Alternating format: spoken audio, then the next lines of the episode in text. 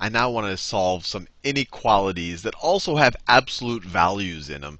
And if there's any topic in algebra that probably confuses people the most, it's this. But if we kind of keep our head on straight about what absolute value really means, I think you will find it it's not that bad. So let's start with a nice, fairly simple warm-up problem. Let's start with the absolute value of x is less than 12.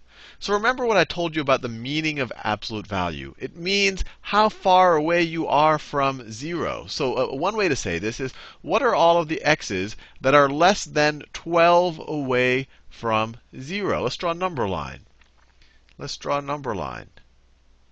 So if we have 0 here, and we want all the numbers that are less than 12 away from 0, well, you could go all the way to positive 12, and you could have all the way to negative 12 anything that's in between these two numbers, anything that's in between these two numbers, is going to have an absolute value of less than 12. It's going to be less than 12 away from 0.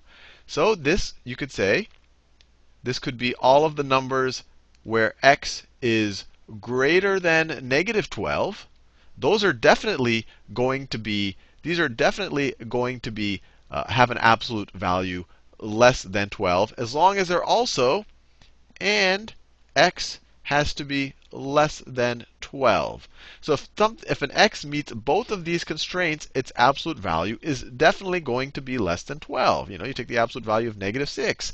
That's only 6 away from 0. The absolute value of negative 11, only 11 away from 0. So something that meets both of these constraints will satisfy the equation. Actually, we've solved it, because this is only a one-step equation there, but I think it lays a good foundation for the next few problems. And I could actually write it like this. In interval notation, it would be everything between negative 12 and positive 12, and not including those numbers. Or we could write it like this. x is less than 12 and is greater than negative 12. That's the solution set right there. Now let's do, let's do one that's a little bit more complicated. Allows us to think a little bit harder. So let's say we have the absolute value of 7x, the absolute value of 7x is greater than or equal to 21. So let's not even think about what's inside of the absolute value sign right now. The absolute for the, in order for the absolute value of anything to be greater than or equal to 21, what does it mean? It means that whatever's inside of this absolute value sign whatever that is inside of our absolute value sign, it must be more, it must be 21 or more away from 0. Let's draw our number line. And you really should visualize a number line when you do this, and you'll never get confused then. You shouldn't be memorizing any rules. So let's draw 0 here. Let's do positive 21. Let's do a negative 21 a negative 21 here. So we want all of the numbers, so whatever this thing is, that are greater than that are greater than 20, greater than or equal to 21. They're more than 21 away from 0. Their absolute value is more than 21. Well, all of these negative numbers that are less than negative 21, when you take their absolute value, when you get rid of the negative sign, or when you, uh, when, when you find their distance from 0, they're all going to be greater than 21. If you take the absolute value of negative 30, it's going to be greater than 21. Likewise, up here, anything greater than positive 21 anything greater than positive 21, will also have an absolute value greater than 21. So what we could say is 7x needs to be equal to one of these numbers, or 7x needs to be equal to one of these numbers out here. So we could write, we could write 7x needs to be equal needs to be one of these numbers. Well, what are these numbers? These are all of the numbers that are less than or equal to negative 21, or or 7x, let me do a different color here, or 7x has to be one of these numbers. And that means that 7x has to be greater than or equal to positive 21. I really want you to kind of internalize what's going on here. If our absolute value is greater than or equal to 21, that means that what's inside the absolute value has to be either just straight up greater than the positive 21, or less than negative 21. Because if it's less than negative 21 when you take its absolute value, it's going to be more than 21 away from 0. Hopefully that makes sense. We'll do several of these practice problems so it really gets ingrained in your brain. But once you have this set up, then this just becomes a compound inequality. Divide both sides of this equation by 7. You get x is less than or equal to negative 3. Or you divide both sides of this by 7. You get x is greater than or equal to 3. So I want to be very clear. This, what I drew here, was not the solution set. This is all of this is what 7x had to be equal to. I just wanted you to visualize what it means to be have the absolute value be greater than 21, to be more than 21 away from 0. This is the solution set. x has to be greater than or equal to 3 or less than or equal to negative 3. So the actual solution set to this equation the actual solution set to this equation, let me draw a number line.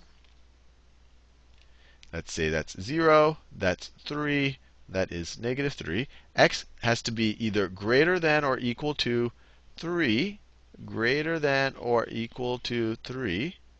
That's the equal sign. Or less than or equal to negative 3. Or less than or equal to negative 3 and we're done. Let's do a couple more of these because they are, I think, confusing. But if you really start to get the gist of what absolute value is saying, they become, I think, intuitive.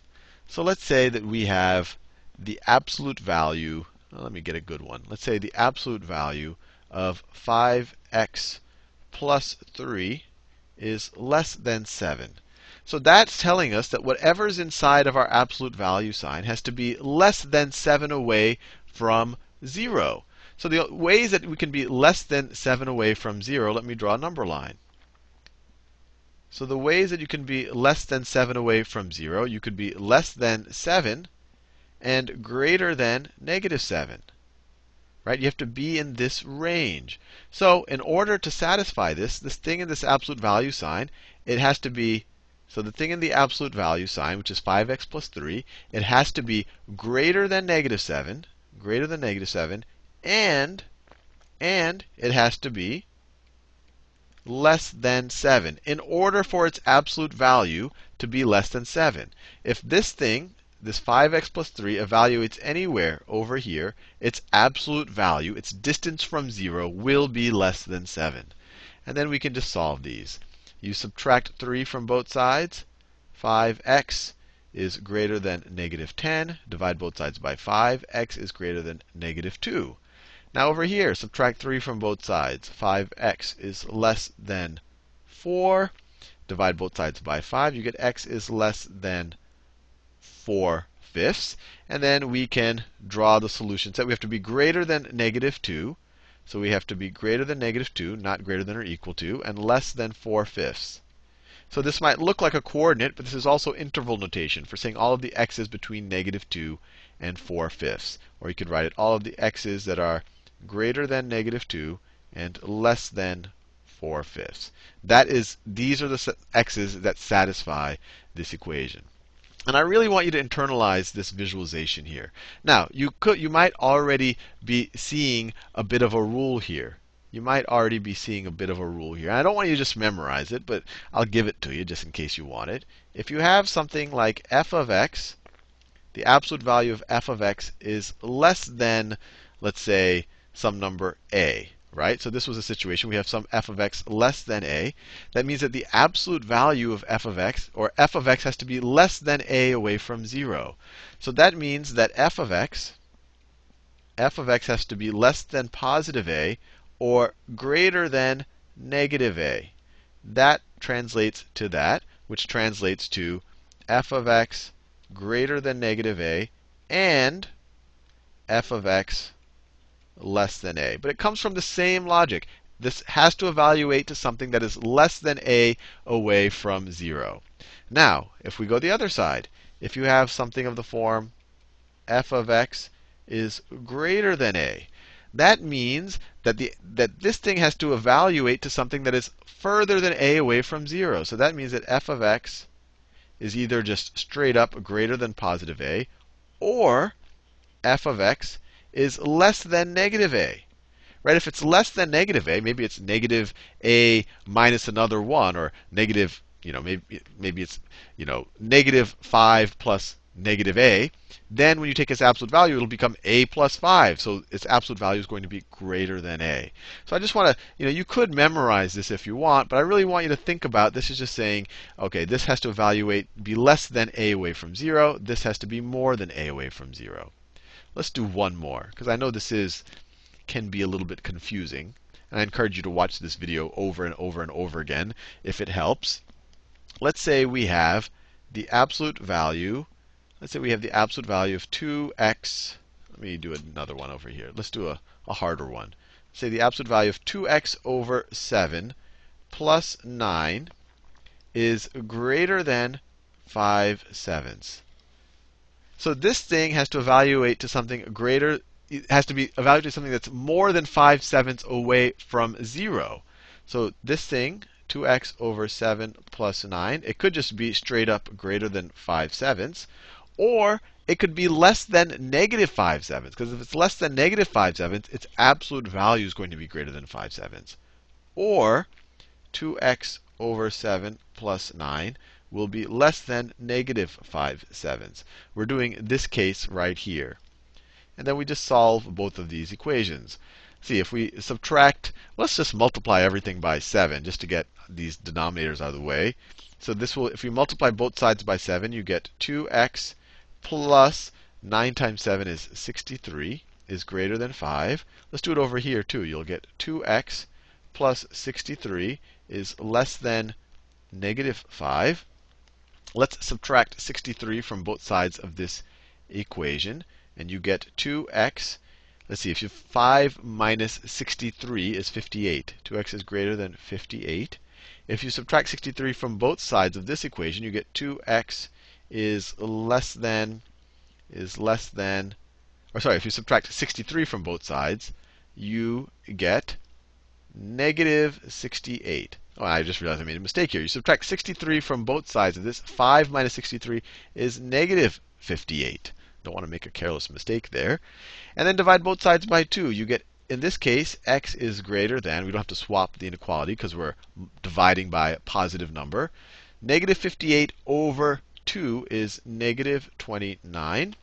Or, here if you divide both sides by 2, or x is less than x is less than negative 34. Less than 68 divided by 2 is 34. And so on the number line, the solution set to that equation will look like this. That's my number line. I have negative 29, negative 29. I have negative 34. So the solution is I can either be greater than 29, not greater than or equal to, so greater than 29. That is that right there. Or I could be less than negative 34.